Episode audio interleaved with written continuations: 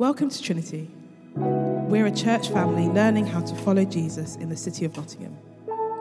Our vision is to see the church on fire and the city alive.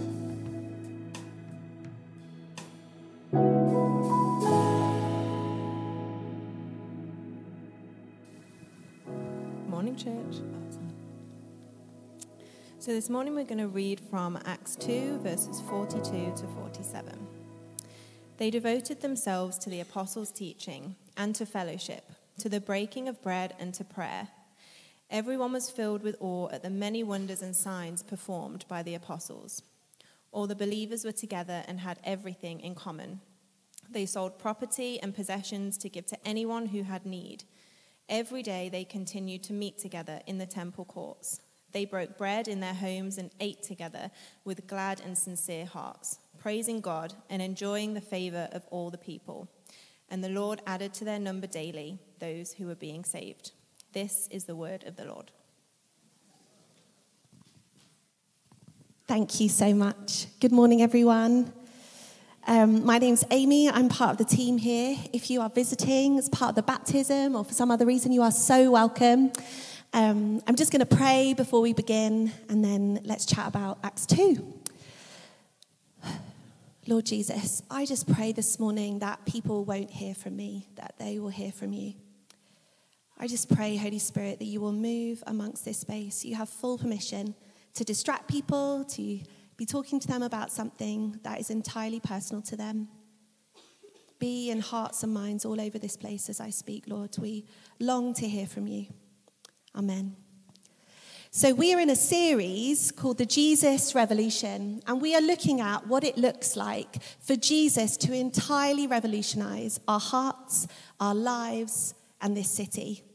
And if you are visiting today, then you haven't heard the few weeks that have gone by, and that's okay. Um, you can look back and watch them back if you want to, but hopefully today will still make sense. So, we've been going through Acts and initially, we've been looking at what does it mean for the church to get going? What does it mean for this community of people that we are to come together?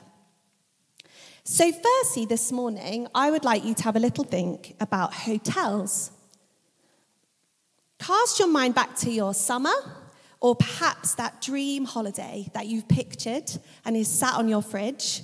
This is very far from the camping that I did in the summer, but this is a Hyatt hotel.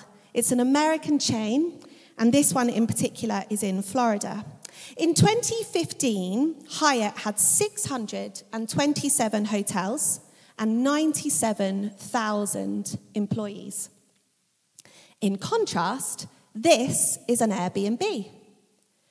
In 2015, the same year, they only had 2,300 employees.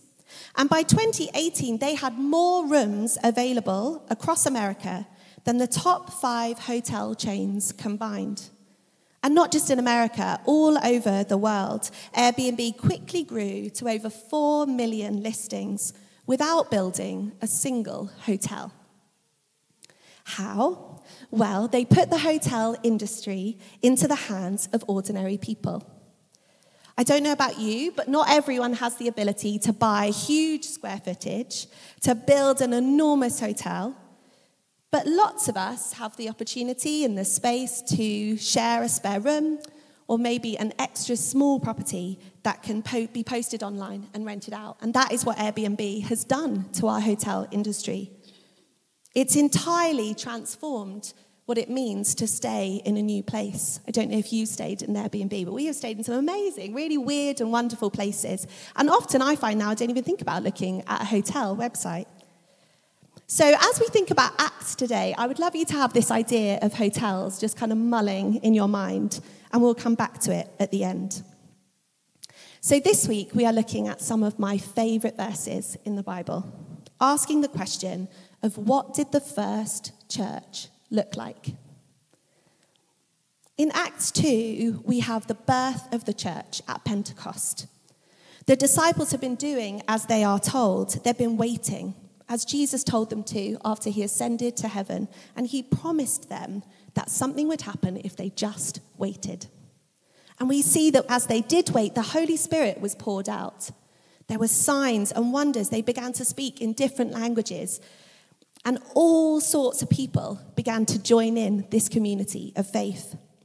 But many didn't understand what was happening and began to suggest that this group of people were drunk. So Peter steps up to preach and to set the record straight. Significantly, at the end of Peter's sermon, we are told those who accepted his message were baptized, and about 3,000 were added to their number that day. This is such a significant verse in Scripture because now we have a church. For the first time, there is a gathered group of people beyond the 12 disciples, the 72 that Jesus sent out, and those who had met Jesus personally, who had repented, believed in Jesus, and now wanted to learn how to live for this gospel. So these verses that we read today describes what happens next. What do you do with all these people who are united by nothing at all other than their experience of the Holy Spirit? There are no buildings, no structures, no handbook, nothing that they could look back on to see how this thing was going to go. All they had was the love of Jesus and the infilling of the Holy Spirit. So this morning, I'm going to pull out four things that I think we can say about this new way of living, this new life in Jesus. The first thing to say is that this first church is entirely initiated by the Spirit. It's a spirit filled life. If you only take one thing from what I say this morning, I really hope it is this. These are not just good people. I think it is so, so easy to read the Bible and to see the people in it as these kind of amazing examples of people's lives. And they were amazing people, but they were no different from you and I. They weren't good people, they were spirit filled people. The thing that has changed about them is that they have been filled by the Spirit. They're not more generous than you and I. They're not kinder. They're not more loving to their neighbor than you or I. But they have allowed the Spirit to take over their lives. So these newly baptized, spirit filled people are not from one background or people group. They're completely diverse and are unified around the Holy Spirit. Most of these people won't have met Jesus in person when he walked the streets. Most had no understanding of this new way of living. But it seems like they were entirely open to the Holy Spirit transforming them. In a description of Acts 2 by these two men called Anthony Robinson and Robert Wall, they say that Acts 2, this little section that we've read, are illustrations of the community's resurrection practices. I love that phrase, resurrection practices. What does it mean to follow this resurrected Jesus? And it says that this blueprint of how to live in church together was written by Luke to secure this kind of fragile faith of a new believer. See, many theologians see this as more of an apologetic, more of a kind of idea of how it could look on its very best day, kind of a too good to be true community that is maybe written as this sort of ideal that maybe wasn't seen in real life. They're often disregarded, these verses, or distance is created from reality and what's written here. But I don't really buy that because, mostly because of this one fact that Acts is written by Luke. So the Gospel of Luke is written by Luke, and he also writes the book of Acts. And his whole approach to both books is that of a journalist. Luke writes what he saw as he saw it. The Acts 2 church isn't an ideal, it's a description of a church functioning as it should. A church loving Jesus and loving their neighbor, empowered by the Spirit. So it's not an impossible reality as we read these verses. But I think what makes it feel impossible to many of us, me included, as I read these verses, is that we don't read Pentecost first, but we actually just make this a list of tasks within our life things we should do, things we could do. Wouldn't it be amazing if I became more like that? But actually, this kind of life has to have Pentecost first. It's entirely possible to live this way if we allow the Spirit permission to change our hearts. So, secondly, these verses describe an integrated life. So, having established that the Holy Spirit initiates this whole new community, the next thing to notice is that, that this list of things that they begin to do together is entirely integrated. When someone you know becomes a Christian, or perhaps you can think about when you yourself came to faith, there are certain things that you would imagine someone would start to do within their Christian life. Perhaps pray, go to church, maybe give money to charity, in this description of the early church, we see some of those sort of obvious Christian things, but we also see some other things that maybe wouldn't be so familiar within our Christian lives. So, just to list them out, there is listening to teaching, fellowship, the breaking of bread and prayer, signs and wonders, communal possessions, selling property for those in need worship in the temple, eating together in homes, praising God, and daily salvations. So, firstly, then, this primitive church was engaged in regular worship, prayer, and teaching, the elements one would expect within a service like this or in another church like it.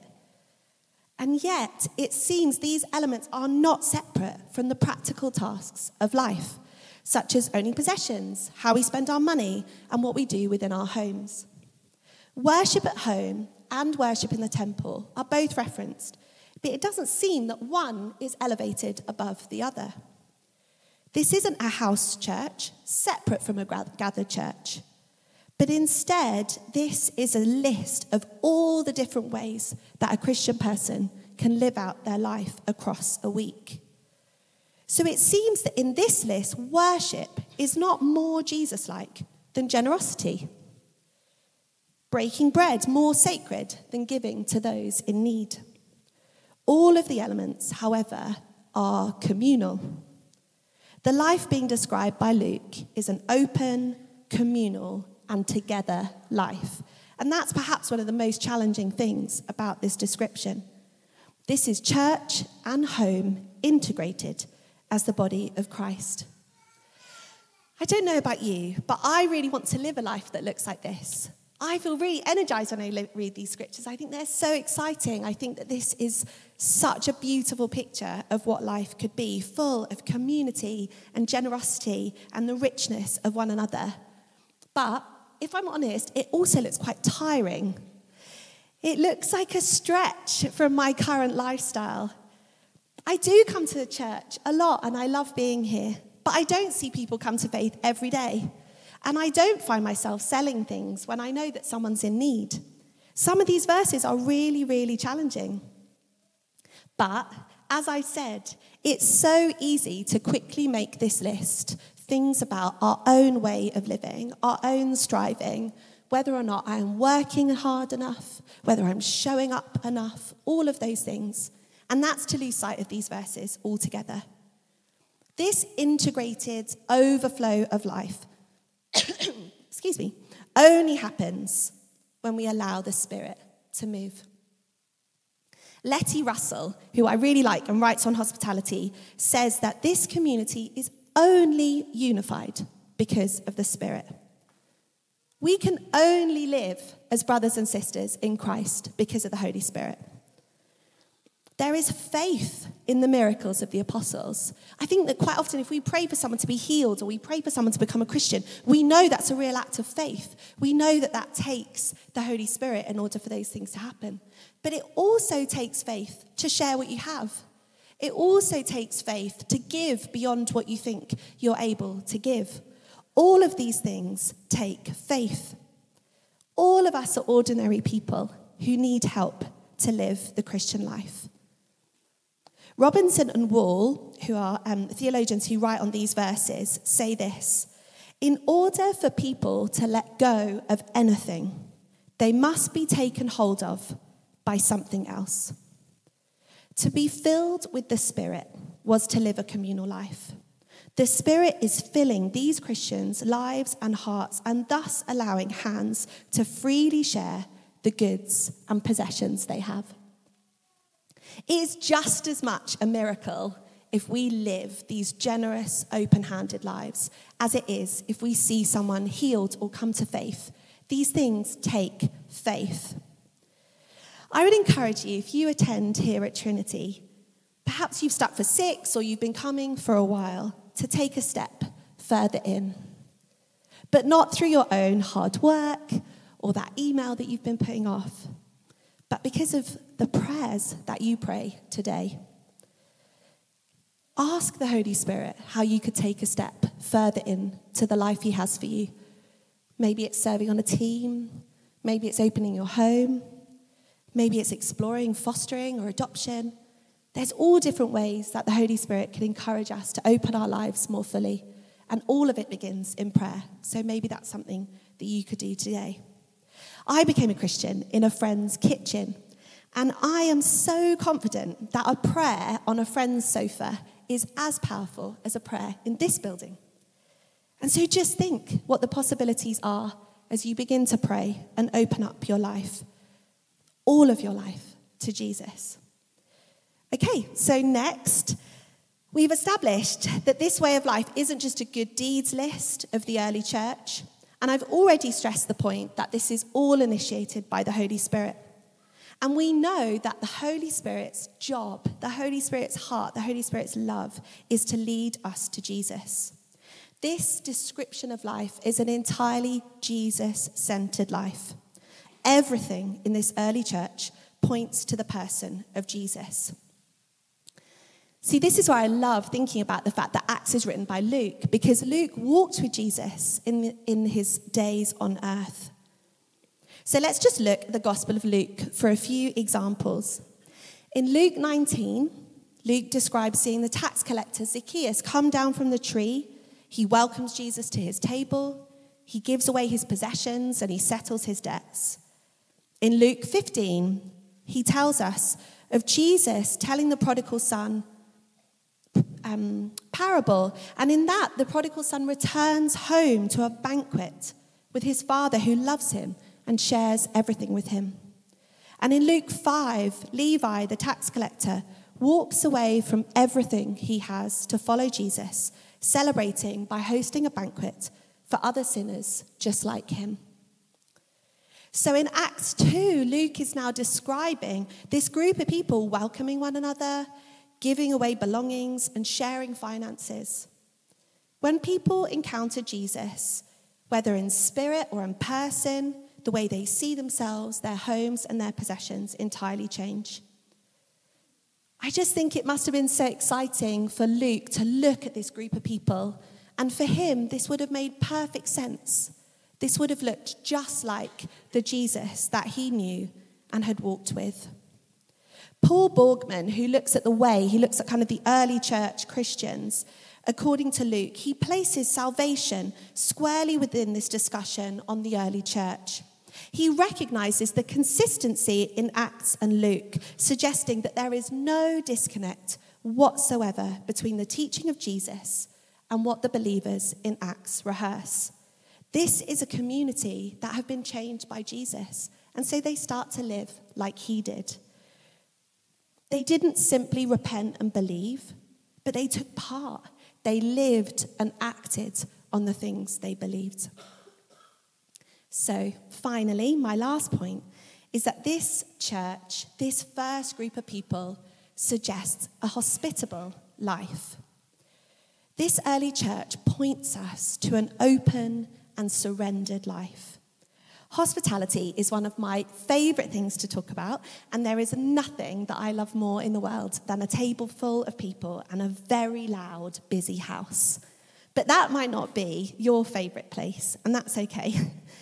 These verses don't just encourage us to practice hospitality.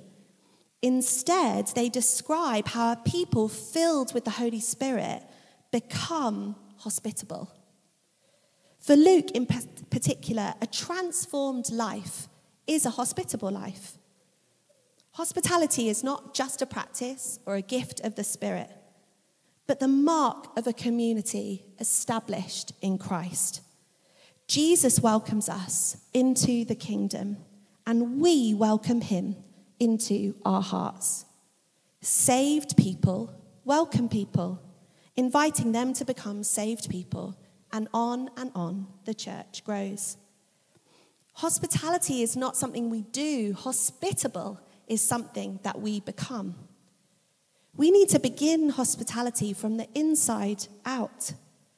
Rather than focusing on that outward practice of maybe entertaining one another or opening up our homes for meals. Instead, hospitality is a mark of salvation.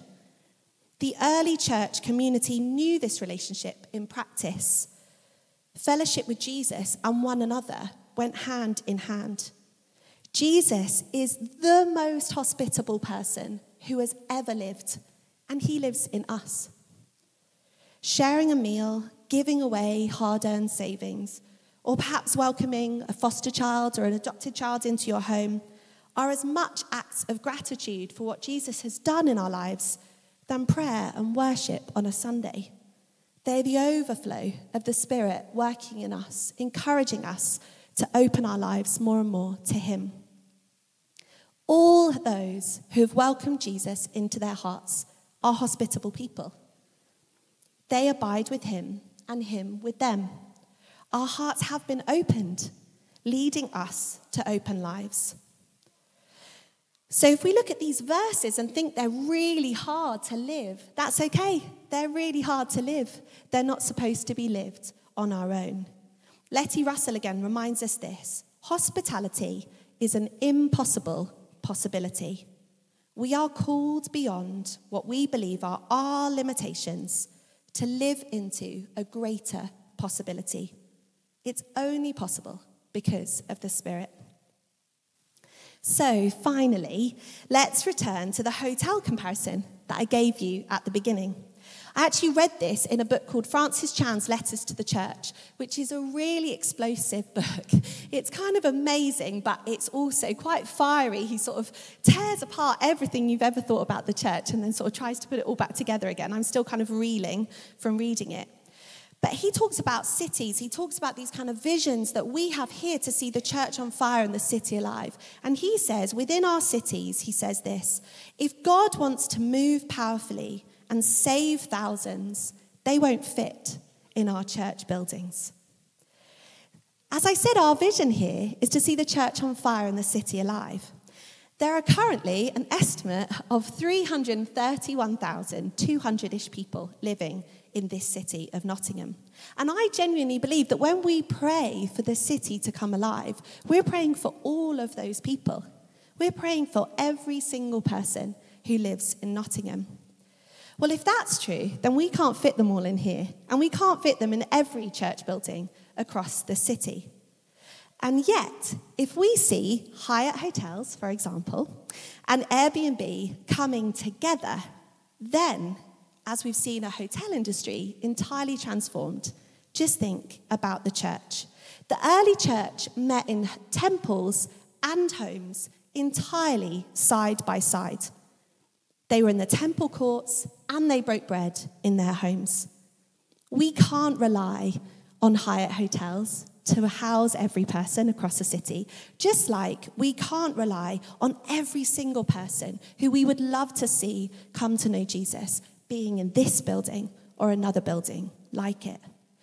But if we offer up our homes, if we take it upon ourselves in our street, in our neighborhood, in our little patch of the city, then who knows what could happen across this city?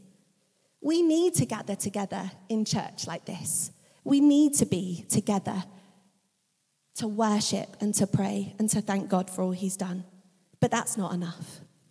To see the church on fire and the city alive, we need to surrender our homes to the Spirit. Only then are the possibilities endless. So, we have seen that these early Christians lived a life that was spirit filled, integrated, and hospitable. So, having looked at this community, what do we do now? I would suggest that if we want to see similar things in our own life, all we need to do is pray, Come, Holy Spirit.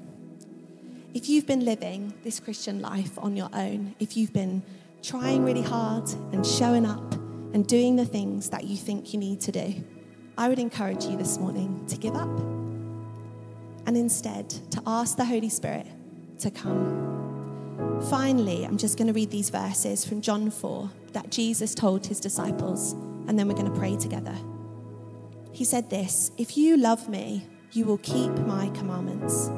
And I will ask the Father, and he will give you another helper, the Spirit, to be with you forever. Even the Spirit of truth, whom the world cannot receive, because it neither sees him nor knows him. You know him, for he dwells with you and will be in you. I will not leave you as orphans, I will come to you. That's the promise of Jesus, that the Holy Spirit will come to us when we ask. So I'm going to ask the band to come back and let's stand if, if you're able. We're just going to ask the Holy Spirit to come.